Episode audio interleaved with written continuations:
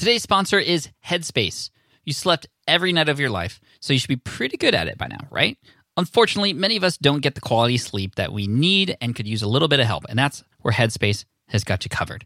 It's your daily dose of mindfulness in the form of guided meditations in an easy to use app. And while they have meditations devoted to helping you reduce stress and increase your overall sense of well being, they have an entire library of sleep stories, sleep music, and other sleep sounds that can help you get the quality sleep you desperately need.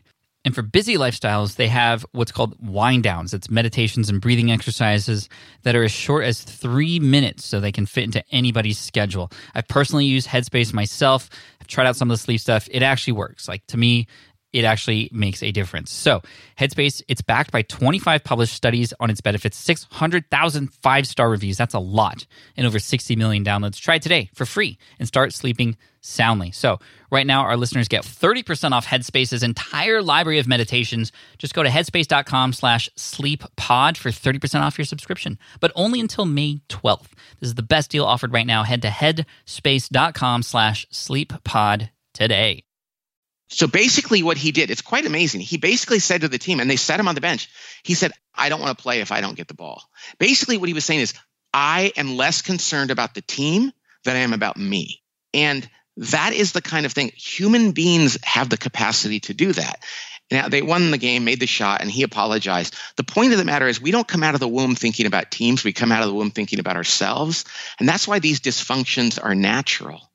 So if we're not learning to trust You're listening to Pat to Lencioni, the author of The Five Dysfunctions of a Team. And I got to tell you this, what a great way to start the year with an interview with this person because this was likely one of the most mind-blowing, valuable conversations I may have ever had with anybody related to business. He's the author of several books, The Five Dysfunctions of a Team being one of them, one that was very pertinent and relevant for my team as I started to grow it last year. And as you grow your business, there's going to come a point, if you haven't gotten there already, where you're going to need to work with other people. And knowing how to work with other people and these five things that we're going to be discussing in this episode that could break you and ruin the business and you and just have everybody fighting against each other, these are so important.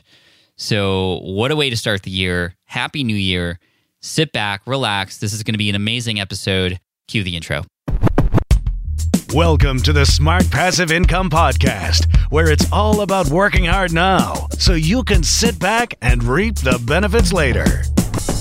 And now, your host. He's super competitive, mostly with the younger version of himself, Pat Flynn. Hey, everybody, welcome to the Smart Passive Income Podcast, session number 404. My name is Pat Flynn, here to help you make more money, save more time, and help more people too. And one of the things that can help us grow, expand our reach, make more money, better serve our, our audience, get more time back is hiring a team. And I recently hired a team, and I've learned quite quickly just how important it is to learn not just about leadership, but about how a team functions and the things that can help the team grow, but also about the things that can help the team shrink uh, and, and shrink meaning just not working well together, people not being happy, people leaving. It just affects everything. And so this conversation with Patrick Lencioni, the author of the five dysfunctions of a team, is so important. And it's a great way to start the year because he's going to lay the foundation for what we need to know about as we begin to work with other people. So let's not wait any longer. Here he is, Pat Lencioni. Let's do this. Hey, Patrick, welcome to the SPI podcast. Thanks for being here today. It's great to have you. Actually, I do go by Pat just like you, but probably for this one, we should call me Patrick and you Pat so nobody gets confused. well, you have a great name, and I'm excited to, to, to, to interview another Patrick for once. But I'm just really excited more so because your book, The Five Dysfunctions of a Team, massively popular, bestseller uh, for years now. It had been required reading on my team and it has helped out so much because building a team is something that's new to me. And I just wanted to unpack a lot of the principles in this book for all of our listeners today who are just starting their entrepreneurial journey, who are now building teams and just have no idea what they're doing. Yeah. And life is a team sport more than ever. It is. It is. And tell us a little bit about the origin story of this book in particular. Why did you sit down and, and spend time writing this book in the first place? So this was kind of an offshoot. My very first book was called The Five Temptations of a CEO. And it was, I wrote it just as I was starting my business. And I just worked with enough CEOs to see that there were these common mistakes they made. And so I wrote that book. We put it out there. People liked it. And what we realized was that it actually applied with a, a, few twists to teams, to the entire team.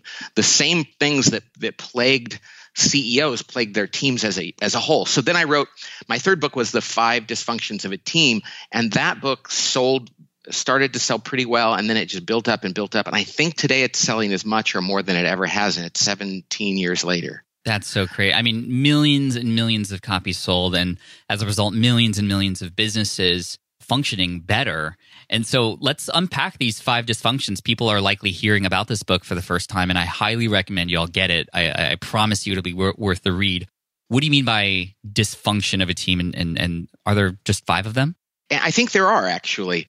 I think that there's lots of ways to build a team, but there's five ways to destroy them. And from a marketing standpoint, although we didn't do it from a marketing standpoint, that's the truth. But I remember when we titled it that, we said that uh, you know that's going to be more interesting to people like five dysfunctions i yeah. want to know what they are if somebody writes a book about how to have a perfect marriage people are you know i'm, I'm probably not going to pick that book up because i don't think there's such a thing and i'm probably going to feel bad. But if somebody writes a book four ways to destroy your marriage forever i'm probably going to pick that one up and look at the table of contents at least to figure out what i need to, to, to think about. And there's five things that if we don't pay attention to those pat our teams are going to fall apart. And if we do the opposite if we can overcome them then we can build a team. And so every team is dysfunctional. Every team, if it turns its back on something or, or takes its eye off the ball, so to speak, it's going to devolve a little bit, just like every marriage. You and April love each other, but if you don't keep working on it, it can sour a little bit. And mm-hmm. so, what we try to do is teach people here's the things you need to constantly stay on top of if you want your team to function well. Okay, so what are those things that we need to stay on top of? Because it seems like there's a billion things to take care of when we start bringing new people, new personalities, new, new everything into into our brand, and, and handing off a lot of this work and letting people have access to our baby, our business. What's one of the dysfunctions we need to pay attention to? So the first one, and and it's at the base of the pyramid that we teach for a reason, and that's it's the foundation. Is we have to have trust with the people we lead and we work with. And but trust is it sounds very simple, but trust is not predictive trust, which means I've known them for a long time, so I kind of know how they're going to act if I based on what I say or do. Mm-hmm. Really, what trust is, it's about vulnerability. It's about the kind of trust that comes about when two people or a group of people know that they will gladly say to one another, you know, I don't know the answer. I need help. I don't know how to do what you do. Teach me how to be like you. I admire you. Or I'm sorry I was wrong yesterday. When when you know that people on your team are completely vulnerable, genuinely, and that they are not going to cover something up or pretend to know something that they don't, you it changes everything. But if you're working with people and there is not that kind of vulnerability based trust, the limits of your success are going to be pretty low. I mean, to me, trust is something that has to be earned. How do you teach this as a leader to your team? How do you earn trust with uh, and amongst e- each other? What are some ways that we can we can enable that? Well, and it starts by by and the leader has to go first. And if there's not really a clear leadership situation, then somebody's going to have to take a leap of faith, but they're going to do it by being vulnerable. So when we teach people how to to build trust, and we do this with executive teams from big companies to small ones. What we do is we take them through a few exercises, and it drastically, rapidly begins the trust building. We have them first just do something very simple and not touchy feely, but it's, it's it might sound like it, and that's we just have them really quickly tell us where they grew up and and what was their childhood like what was the biggest challenge of their childhood not being in not their inner childhood but just being a kid mm. and so they begin to reveal some things about themselves and then we we do something like the myers-briggs or disc or working styles some sort of tool that allows them to to very openly say yeah here's some strengths i have here's some weaknesses i have they're not bad they're not good they're just who i am and it's safe but suddenly people are admitting things about themselves and giving other people permission to call them on that in a way that is safe and in a way that in the past they'd have felt reluctant. So, what we're teaching them is how to be vulnerable. Tell us about who you are and what was hard about growing up. Tell us about whether you're an introvert or an extrovert, or whether you're a big picture thinker, or a detail, or you're you're a thinker or a feeler or a you know all these things. And suddenly people are reading descriptions of themselves to their peers and saying oh my gosh i will i'm i can actually be vulnerable.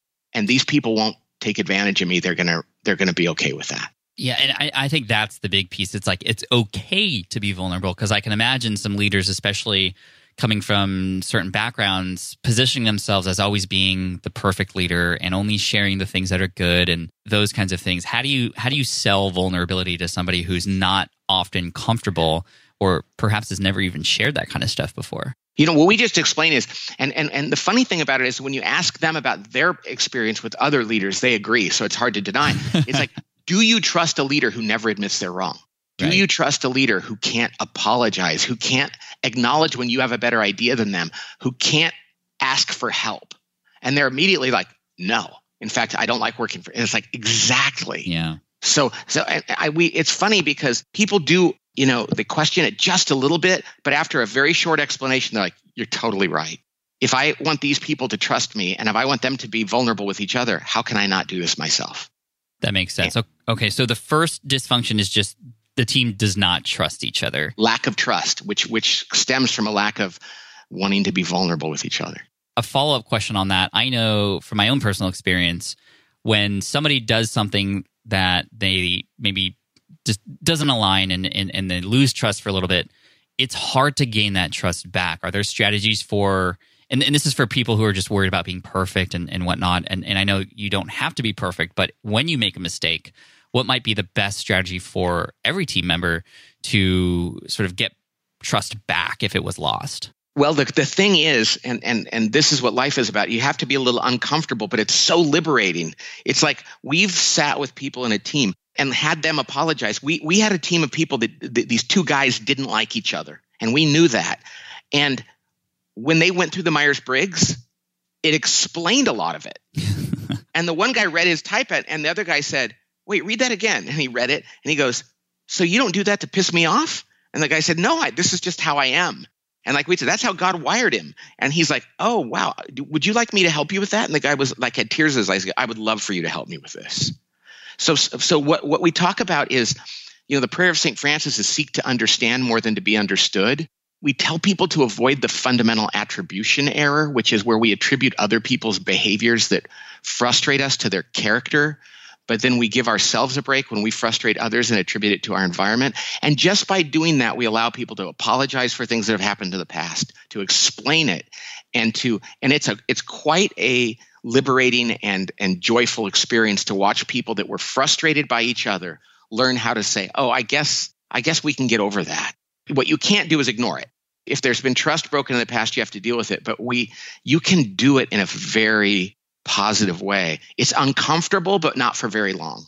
And it sounds like with your clients who work with you, you have them go through these tests in Myers Briggs. And I know a lot of people kind of scoff at those, like, oh, no, it's just another personality test. But it seems like it's an absolutely massively important thing, especially when you start working with other people. Personally, I've had experience with Myers Briggs, but also very, very radically changing my life was the Enneagram in both relationships with my team and my wife. And so are you a fan of, of the Enneagram as well? Or are there, like, if a person had to take one or two, which ones would you recommend? Well, you know what I would say is this, and I, I know of the Enneagram and we don't use it in our practice, but as long as it's accurate and it see the, the the point is not what the tool is the point is it, it, has to be accurate but does it allow two people or a group of people to start speaking honestly about themselves their strengths and their weaknesses without feeling judged so like i was with a group i was with 800 people yesterday and i had just 20 minutes to do something with all these people. So i did use this thing called working styles which just says do you, are you a tell oriented person or ask oriented person? Are you a task or people? And it's, it's very easy.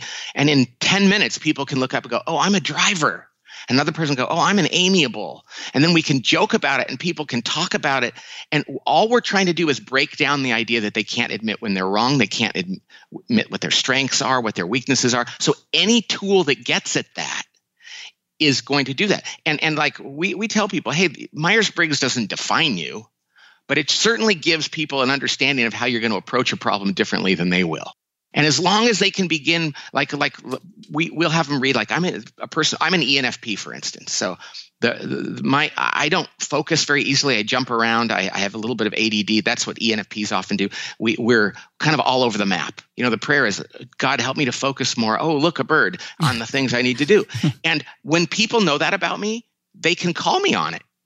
And if somebody in a meeting says, "Hey, you're not focusing," I don't go well that's how dare you say that? I'm like well thank you because you know that's my challenge and now you're helping me with that. And yesterday when i when i blew this thing it's because of that and i should I, that's not a good excuse. I'm going to work on it. If i don't have that vocabulary pat with the people i work with if we don't have any construct for understanding our strengths and weaknesses making a comment about their behavior or their performance is going to feel very judgmental. And so, whether it's the Enneagram or the Myers Briggs, as long as it's accurate and it allows a person to be honest about who they are, it works. But we are not believers that one of these tools, you know, defines a person's life. And so I like it when people are kind of cynical or skeptical about that. And I go, no, just just play with us here. Don't worry. We're not going to put you in too narrow of a box. Right. And, right. and I love overcoming the skeptics and the cynics because then when they understand it, they're they're bought in more than anybody. You're right. I mean, that's what happened with the Enneagram for me. It's the common language that we can now use when we're sharing with each other and we're resolving issues and stuff. That that's been super helpful. Thank you for that. Right. That's absolutely huge. Sure. So trust and vulnerability, you know, the lack of trust, if you will. Number and without one. that, every, the next one is impossible to overcome, and the next one is the fear of conflict. I love talking about this because we live in a world. I mean, you and I are both out here in California. There's different regions that have different kind, but we just live in a world that says never disagree, always affirm people, always be nice. And we don't grow that way and teams don't grow that way. Now, the reason why trust is important because if you don't have vulnerability based trust, Pat, with somebody, conflict is just politics. Now, I, I, don't trust them. I don't think they're going to admit when they're wrong. I don't know if they're going to acknowledge if I have a better answer.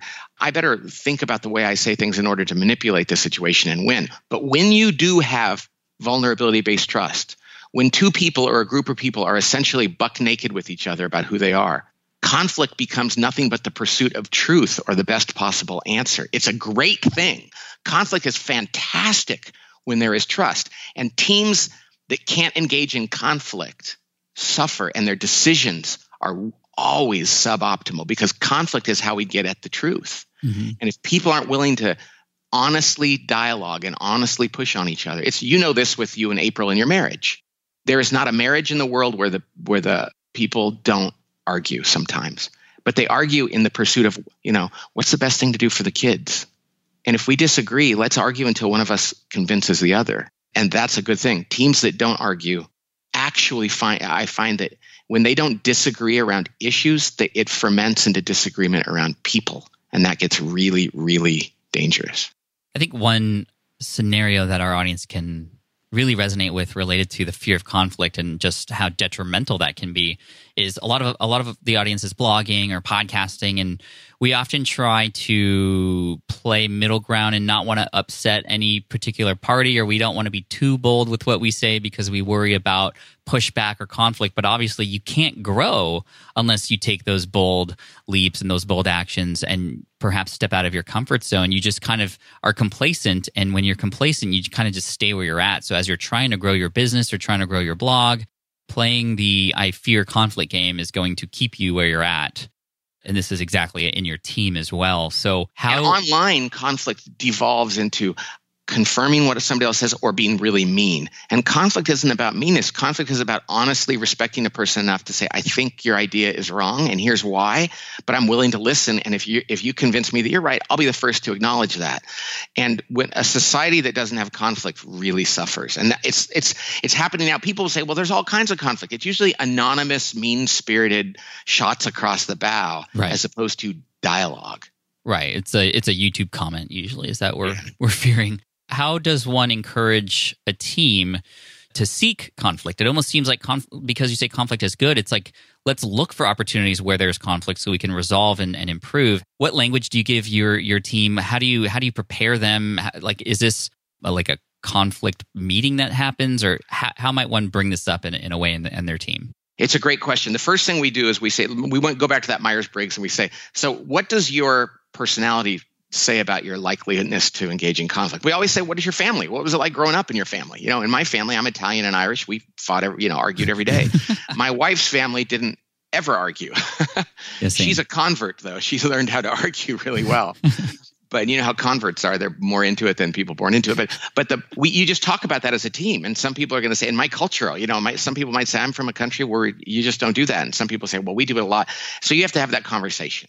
And then what we say is here's the deal. First of all, everybody does have to agree that good conflict is important. And once they do that, then what the leader has to do or team members is that when they finally start to engage in conflict, usually around something very safe, but they're still going to feel very uncomfortable because they don't it's going to be minor, but they're going to feel uncomfortable. That's when people have to do something countercultural and interrupt them in the middle of a conflict and go, "Hey, hey, wait, wait, wait, you guys. You know this argument, this this discussion you're having right here? This is exactly what we need to have more of keep going. Don't feel bad. Now, mm-hmm. that sounds crazy, Pat, but I've said that to Fortune 500 executives because even in the, the, the boardrooms of big companies, people don't argue well. They feel uncomfortable. And I have to interrupt them and say, I know you guys look like you're feeling a little uncomfortable with this conversation, but this is exactly what your team needs. Keep going. And they will drain away their feelings of guilt or or fear that they're doing something wrong and re-engage in that conversation without it. So what we call it is real-time permission so if you're on a team or you have a vendor that you're working closely with and you want to have a team like relationship with them, just let them know, say, hey, I think it's really important that we argue and it's probably going to be a little uncomfortable. And then the first time it happens, just stop and go, hey, this is really productive. I really like this. And people need that in order, over time, after you do that four or five times, you're going to start getting more comfortable with it. And it's going to happen quickly without fear of something being wrong. I love that. I'm I'm I'm reflecting on times where team members on my team uh, and even with me have uh, had arguments, and they're always very civil. Obviously, we respect each other, we trust each other, but those have always led to amazing breakthroughs. And I think that just allowing yourself to feel comfortable and, and even welcoming it in a controlled manner, like you said, is huge. So that, that, thank thank you for that. Let's let's keep going. We have a few more uh, dysfunctions. Obviously, go get the book, read more into it. The examples, the stories, amazing. What's number three?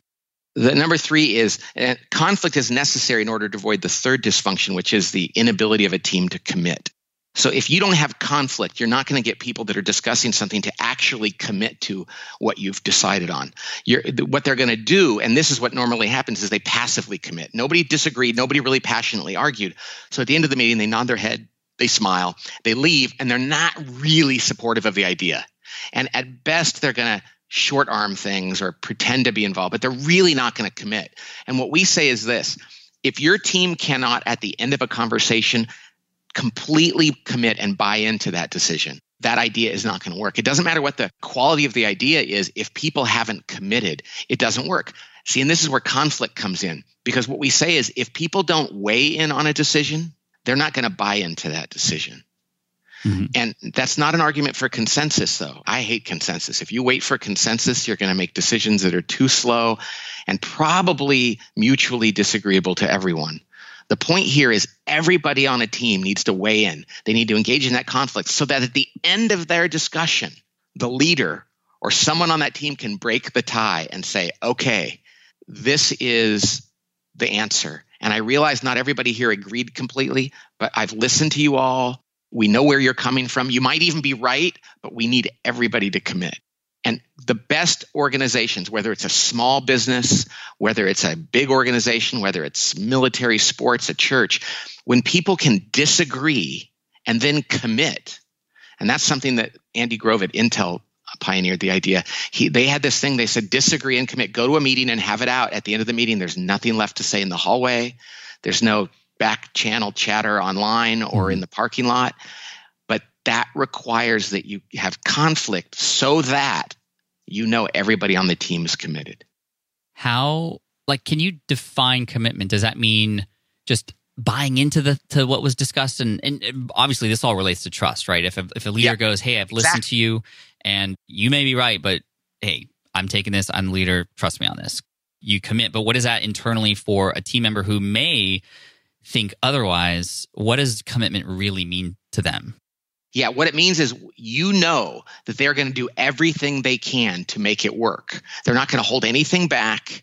They are going to, I like to say this two companies, everybody does bad forensic analysis of, of businesses that succeed. They'll look at one, and the one that succeeded, they'll go, well, they were smarter. They had a better idea. The truth is, one company can beat another with a worse idea that people really rallied around than one that had a better idea that people actually didn't commit to. I've heard this in the military. People say, you know, I think it was General Patton who said a good plan, and he said violently executed, which means people really go do it, is better than a better plan where people aren't on the same page.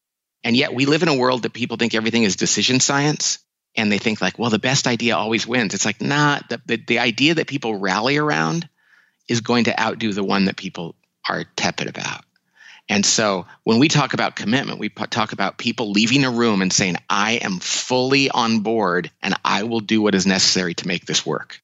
How do you avoid, and I'm imagining, and I know, I know this from personal experience working with people who have companies where there's, uh, and I don't want to stereotype, but, you know, a lot of sort of perhaps those in the younger generation who may feel more entitled or who may, uh, you know, have this conflict, but then use that conflict as weaponry to say something like if something didn't work even though they committed to it they followed the leader and they might hold a grudge. They might go i told you so or i knew that wouldn't work. And it just leads to just more dysfunction. How, how might one sort of deal with or or manage that? You know and i think if you think about what it is is if they have vulnerability based trust they're not going to be trying to score points. They're going to say i know that we might make mistakes. And I'm speaking out about what this answer might be. I like to say this if I'm the leader of a team and I have to break a tie, and two people on my team think the answer should be A and two think it should be B, and I decide on A, I turn to the people on B and I say, You might be right. I might be wrong on this. But we've all listened about we've all talked about it. I've heard what you had to say. And, and based on my wisdom or my role, we're going to go with A. And so if B turns out to be right, those people don't come back and go, see, I told you. They go, yeah, we were there for that meeting. You listened to us. And okay, we were right, but we, we supported this anyway. I think the thing is, mm. when you have vulnerability based trust, there's no joy in proving someone wrong. Right, right. And so it, it does go back to that trust. And that's the thing. A lot of people will say, I want to build, I want to um, get results or I want to commit to decisions. It's like if you don't trust each other, it's just not real. Perfect. Thank you for that. Let's move on. Number four. What is dysfunction number four? Dysfunction number four is when we commit to decisions, and this is the biggest problem on most teams. We have an online team assessment, uh-huh. Pat, that people fill out. It takes them like a half hour, and everybody on a team fills it out. And when they're done, they get scores back, colors, green, yellow, and red on the five dysfunctions that says these are probably the areas where you struggle, where you're okay, or where you do really well. And this is the one that has the most red. And, and that is the fourth dysfunction is teams that are unwilling to hold each other accountable when human beings on a team cannot turn to one of their peers and say, hey, that's not good enough, or I don't think that's what we agreed to, or we need more from you in this area, when people on a team cannot hold each other accountable, they're not going to succeed. And people in society, even more than accountability, Pat, people don't like to hold each other account. I mean, even more than conflict, people don't like to hold each other accountable because they just feel like, well, I'm never supposed to tell somebody that I, I'm not affirming them. But on a team, when you have real vulnerability based trust and people have argued about a decision and you've committed to that decision, then people are going to be far more likely to say, hey, that's not what we talked about. Or, hey, you need to do better on this, or we're not going to make it. Accountability is so critical on a team now, notice what I said though, Pat. I, I said peer accountability. I didn't hmm. say the leader holding people accountable. Most people think that the leader should be the primary source of accountability on a team, and that's not true. Peers are much better sources of accountability. The leader, however, has to be the ultimate source. People need to know that someone at some point, the leader, is going to hold people accountable. And when you know that, then you're much more likely to turn to a peer and say, okay, I'll do this for you. But if the leader is like me, Pat. I'm what technical people would call a wuss. I don't like to hold people accountable. And when leaders don't like to hold people accountable, peers are not going to do it for one another. This is one of the biggest things teams need to learn how to do is to relish the thought of somebody saying, you need to do better at this. It's pretty amazing because I think we all know how important accountability is for ourselves. We like we need help. We need a friend to go to the gym with. We need somebody to tell yeah. us to do this, but then we don't consider how we might be able to provide that for others too. Is this simply the leader giving permission for that to happen, or or how can you encourage this? Uh, you know, let me tell you what it was for me because I was this was my big struggle as a parent too. You know, I want people to like me. I, I like I like to tell people positive things, and what I came to realize one day, Pat, and this was the breakthrough, is that not holding someone accountable is actually an act of selfishness. I thought it was an act of mercy like, you know, they didn't do a very good job. I just won't say anything to them because I don't want them to feel bad. One day I realized, wait a second, I'm the one who doesn't want to feel bad. Right. Because they don't benefit from not hearing. What I tell managers and people on teams is if you love the people you work with, and I hope you do, even if some days you don't like them, I hope you love them, then you owe it to them to tell them how to get better. Because you're never going to feel good about yourself when you didn't tell them. And then later it bites them in the butt in their career. And you're like, well, at least I didn't make them feel a little bit uncomfortable that day. That's huge. It, I mean, it's just that, that simple mindset shift changes everything. Everything. Everything. It's an act of love far more to tell somebody, hey, here's something you could do better than it is to, to affirm somebody in something good or worse yet, of course, in something that's not good. So, like, I, I go to church, I tell priests that I, I do a lot of work with priests and ministers and stuff. And I tell priests, like, you know what people tell you after church when you don't give a good homily? And they're like, what? They say, nice homily. That was great. Yeah. and that's not good. That's not love. What We would be the like, love version nice. of that? I've done it a couple times, Pat. It's not easy to do. I've left Mass and prayed about it and said, oh gosh, I have to tell. And I've pulled a priest aside after Mass and said, hey, Father, I just want to tell you, I, I, I tell them like, I liked this and I like this, whatever I liked. I said, but I think there's something you could do better. And one, guy- one guy, I didn't, gave me a huge hug and said, nobody ever tells me this. And the other guy smiled really big and shook my hand and said, thank you so much. We don't develop strong relationships with people that we don't try to make better. But in our society, we are taught don't ever have an uncomfortable moment. Don't ever push somebody out of their comfort zone. Don't Mhm. ever allow someone to potentially judge you in the short term for being a little too tough on them. So we end up, you know, in the Bible, it talks about iron sharpens iron. People that don't even know that came from the Bible know what that means. And most people I find would rather have a pillow fight.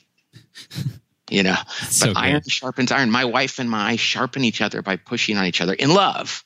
And we should do that at work too.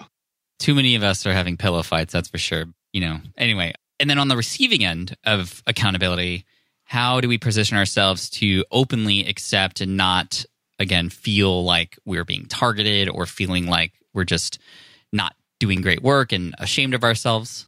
Well, there's layers to that one. I mean, some of that goes to, to just healing the wounds we have that we don't feel ashamed for not being perfect. But one of the things we can do on a team is just put ourselves in a position to be held accountable. Because if a leader wants their team to receive good feedback, the best thing they can do is receive it themselves. In fact, invite it.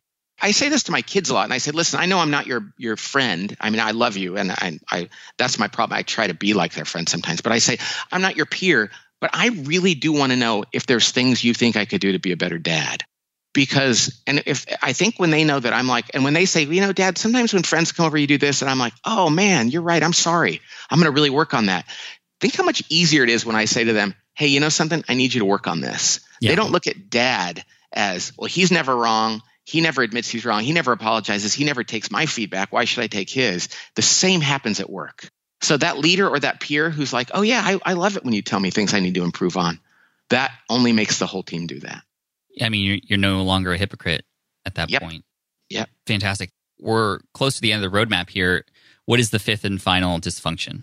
The last dysfunction of team is one, it's going to sound strange, but it's that when teams don't focus on the collective results, it's, it's the inattention to results. Now, people go, what, well, what are you paying attention to if not results? Well, it could be their own results. It could be my own department, my own budget, my own career, my own needs. What it is, is if we're on a team, we have to be, all of us, concerned about the collective good of the team. And even if we divide up the responsibilities, I can't say, well, my area, my part of the boat's not sinking, it's your part of the boat. Uh. A team that realizes we got one boat. And if we have to make sacrifices for one another, we have to do what's in the best interest of the whole team. And yet, there's lots of examples, Pat, in society where this doesn't happen. You know, and I love to talk about Scottie Pippen, the, the player for the Chicago Bulls years ago. You're a young guy, but Yeah, no, one of my favorite players. all right, so he he was played with with Jordan, and when Jordan left the team, he retired. Pippen became the leader of the team, and at the end of the year, they were still awesome. They had a great team, and and the, they played in the playoffs against one of their hated rivals. And it, during that game, they were tied with a few seconds left to go in the game, and the coach Phil Jackson, a great coach, designed a play to go to one of the other players who would have a better chance to make the shot. And Pippen refused to go in the game because he didn't get the ball.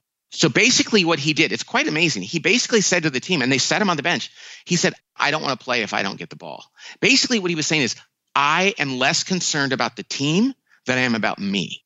And that is the kind of thing human beings have the capacity to do that.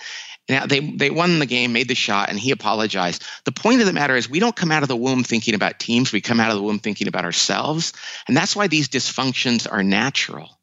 So if we're not learning to trust each other and to engage in good conflict and to commit to decisions and hold each other accountable, we are not going to get the results we want. It's only when we all know that when somebody does something selfish or somebody does something not for the best interest of the team that people are going to say, wait, wait, wait a second. That's not okay. And that is an act of love that leads to results. Because the truth of the matter is, great teams produce better results. That's the measure. They don't win every game. They don't make their number every single time, but over time, the, the organizations, whether it's tiny or, or large, that work like a team, they, they win. And that's what this is all about. The proof is really in the pudding. The personal results still are important, though, right? It's just putting the team first before personal is, is really the goal. Right. And yeah, well, obviously, because if you put the team's results first, you have to produce what you do, but you have to also be willing to give things up. So one of the things we like to say is if we were looking at a larger company, if I went to the head of marketing and I said, listen, what's your number one team? Is it the marketing department that works for you or is it the team you're on with the CEO? Many, many, many people in, in that role would say, with really good intentions, would say, listen, Pat, I work with the marketing department. I sit near them. I hired them. I, I spent my career in marketing. I love marketing. They would probably be my number one team, but this one's a close second. That doesn't work that person has to be competent in what they do, but they have to get together with the CEO and decide if I have to give up resources, if I have to give up budget, if I have to spend time in somebody else's area and that produces a better result for the team, then that's what I'm going to do. It doesn't mean I'm still I'm going to be bad in my area. I mean like this is football season and I like to say that you know the defensive coordinator has to be willing to give up draft picks or players or attention for the offense if that's how they're going to win. If the head coach punishes him for doing that yeah. and says, Well, your defensive stats were down, and he says, I know it because I did this for the good of the team, the leader has to recognize, I want people that are going to do anything for the whole team. So if we hold people accountable for their numbers or their performance, without any regard for the fact that they should be making sacrifices for others, then we're making it impossible for them to be team players. So when we go to when I work with companies, Pat, I, I tell them your compensation should be tied primarily to the outcome of the entire team, not to their own individual areas, because otherwise we're just incenting them to live in silos. That's huge. So individual performance is really important, but it can't be more important than doing what's right for the whole team. If a team happens to be struggling with multiple dysfunctions at once, somebody's listening to this or in the future, you know, they see that there's a lack of commitment, there's inattention to results, uh, the avoidance of accountability. Like there's multiple things. Where where might you suggest a person, a leader, go to start to make things a little bit better? Is it is is there one over another? I mean, I know trust Definitely, obviously is the, one over another. Is the most go important. to the bottom because what happens is people say we don't have accountability on our team. And it's like, whoa, whoa, whoa, before you decide that, go below and mm. look at the one just before it. But here's the thing what we always say is this if you took our team assessment and you were green on trust and red on all the others, we would say, even still, do anything you can to improve trust. Because when trust is strong, you have a really good chance at overcoming the others. But when trust is weak at all, it's going to come out. It, it, really is one of those things. If pe- people listening to this, if they do anything, whether they're talking about working on a small team and they're working with a vendor or a virtual partner, build really strong levels of interpersonal trust with that person. Everything else gets exponentially easier. How often in your work do you find that the root cause of the problem is actually the leader him him or herself? And how do you begin to get the leader to sort of accept feedback if they're just not playing the game correctly? It's a great question and one of the most frequent questions i get. And and here's what we say because people say it, but it's the leader it's the leader. Here's what here's what i would say first of all is don't assume that the leader is leading the way he or she wants to. We always assume, like, well, they're doing everything intentionally. They've thought this through and they're confident that the way they're doing this is the right way. Be a hero and, and be the person who kindly and goes to, and tells the truth to that leader. In my career, Pat, before I started my own firm at the Table Group, I was the guy that people would shove in the CEO's office and say, You tell him. And I was like, why? And they go, because he listens to you. I didn't work for the CEO, and his direct reports would say, you tell him. And it was, I think, because I would go in there with empathy and respect, but with the willingness to tell the truth to the leader.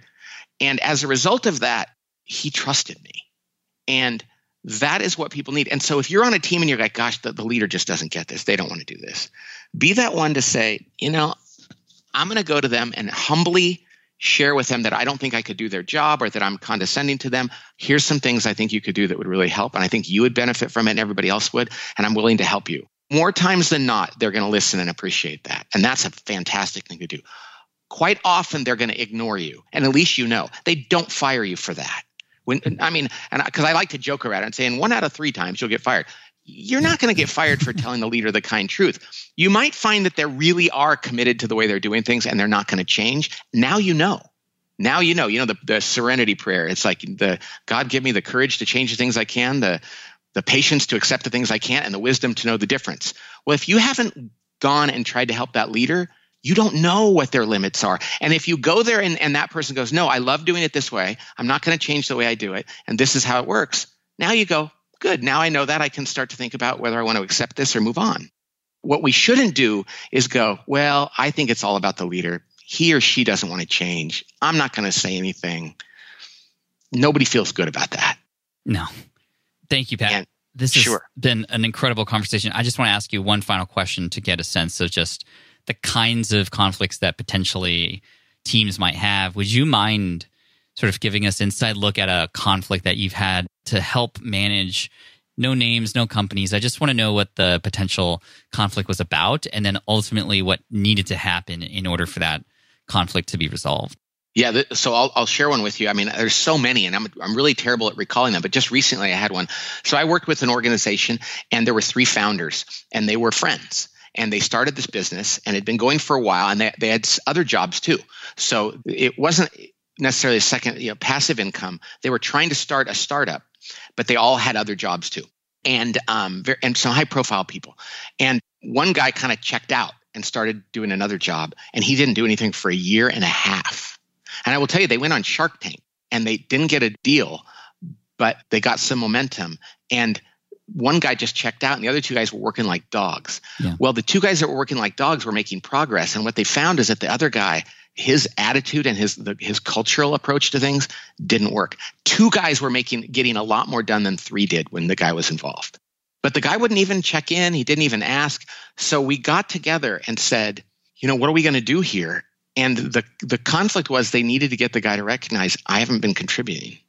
And he really didn't want to do that. And they had to have a very, very difficult conversation about the fact that they, there was a, a breakdown of trust there this guy was not going to acknowledge it and be and be vulnerable. Right. and they had to confront him and say your behavior doesn't match the culture we want and we need you to not participate.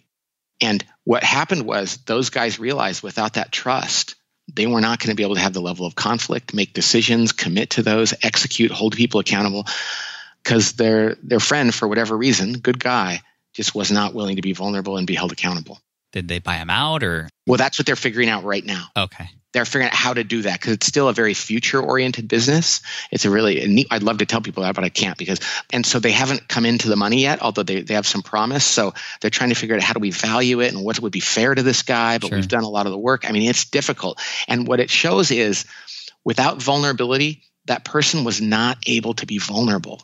He wasn't able to say, I know I've let you guys down, or I know I've checked out, I know that I've been a problem. And that makes it so difficult. And so these guys said, we have to move him on. Because if he stays and we have to continue to live with that lack of vulnerability, we're never going to get this done.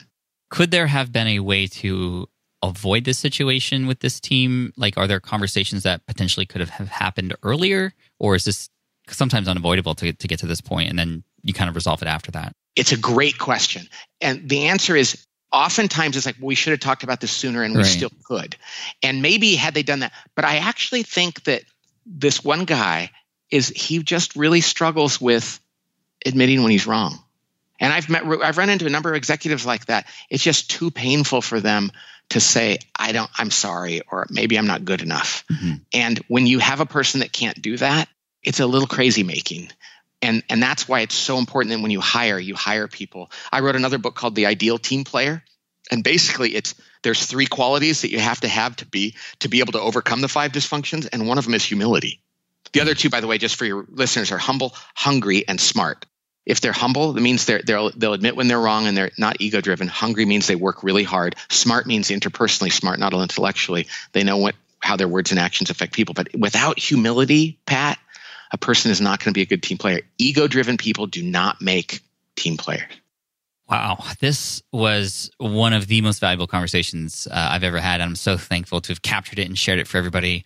Nice of you to say. Yeah, no, seriously, thank you, and it's it's very pertinent in time for me building new teams, and and just thank you again for this. Where might people go? Where would you recommend they go to learn more from you, and and obviously pick up the book? With is there a recommended place to go to for that? Yeah, a couple. I mean, you can buy the book wherever books are sold. Uh, we have a website that we just redid. I think you might have helped us with that, Pat. I don't know if we asked you about that, but it's Table Group, like kitchen table, tablegroup.com. And we have all kinds of free stuff, and you can figure out what we do and if there's a way we can help you. And, but the other thing is, we this is something you definitely helped us with. We started a podcast uh, four months ago called At the Table with Patrick Lencioni, At the Table with Patrick Lencioni. And we just talk about the world of work and how uh, teamwork, leadership, employee engagement, just work in general. And so if people like that, we also started one, we do two now, one, a smaller one called sports culture, where we talk about how culture, organizational culture influences sports. And so we talk a lot about what's going on in the world of sports. People just call and say, you got to do one about that. So cool. can, there's another one called sports culture. Well, we'll put all the links in the show notes for everybody. Pat, thank you so much for your time today. I know you're a busy guy and helping out so many other companies. And thanks for helping all of us who are here listening on the other end. We appreciate you. And Pat, thanks for helping my company again. You, you've done a lot for us.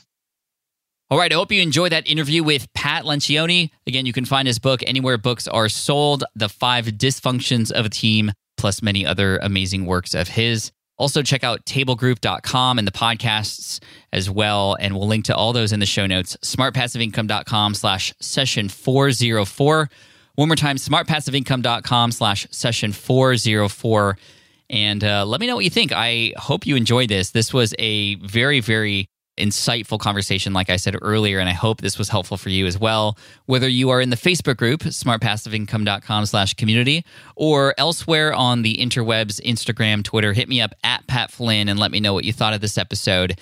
And if you're building a team, good luck because it's a struggle and it's one of the most beautiful things that can happen. And I'm thankful to have connected with Pat today to help us all do it even better. So let me know what you think. Thanks so much. Show notes again, smartpassiveincome.com slash session 404. And make sure you hit that subscribe button to start the year if you haven't already. Because guess, guess what? We have a lot of great conversations coming up in the future and a lot of topics that are very, very important for us growing all of our businesses together, serving more people, and making more money as a result. Cheers, take care. Thank you for being a part of Team Flynn. And as always, Team Flynn for the win. Peace. Thanks for listening to the Smart Passive Income Podcast at www.smartpassiveincome.com.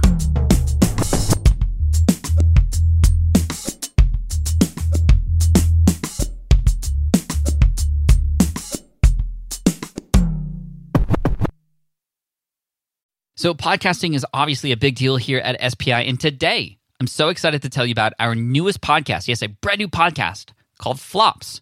Flops is all about exploring, celebrating, and normalizing failure in the entrepreneurial journey. Every entrepreneur experiences failure at some point. So I love that we're just facing it head on here. And the show is hosted by two members of the team, Karen and Ray. And in it, they talk to entrepreneurs who have had stumbles, setbacks, and flat out failures. These guests are honest and generous with their stories, and I think they offer hope and encouragement for all other entrepreneurs out there because we all experience it, right? We all experience failure. For example, in the first episode, Ray talks to John, who got caught up in a Ponzi scheme. It's a story with twists and turns that will keep you hooked. It's a great story. I highly recommend you check it out. But one thing I love about Flops is that it doesn't dwell on the failure and it always finds a bright side. I really love it, and I think you will too. So, the first season of Flops has already started with new episodes dropping on Wednesdays. You can find it on Apple Podcasts, Spotify, wherever you listen to podcasts. You can also listen at smartpassiveincome.com slash flops. Again, that's smartpassiveincome.com slash flops. I hope you enjoy it.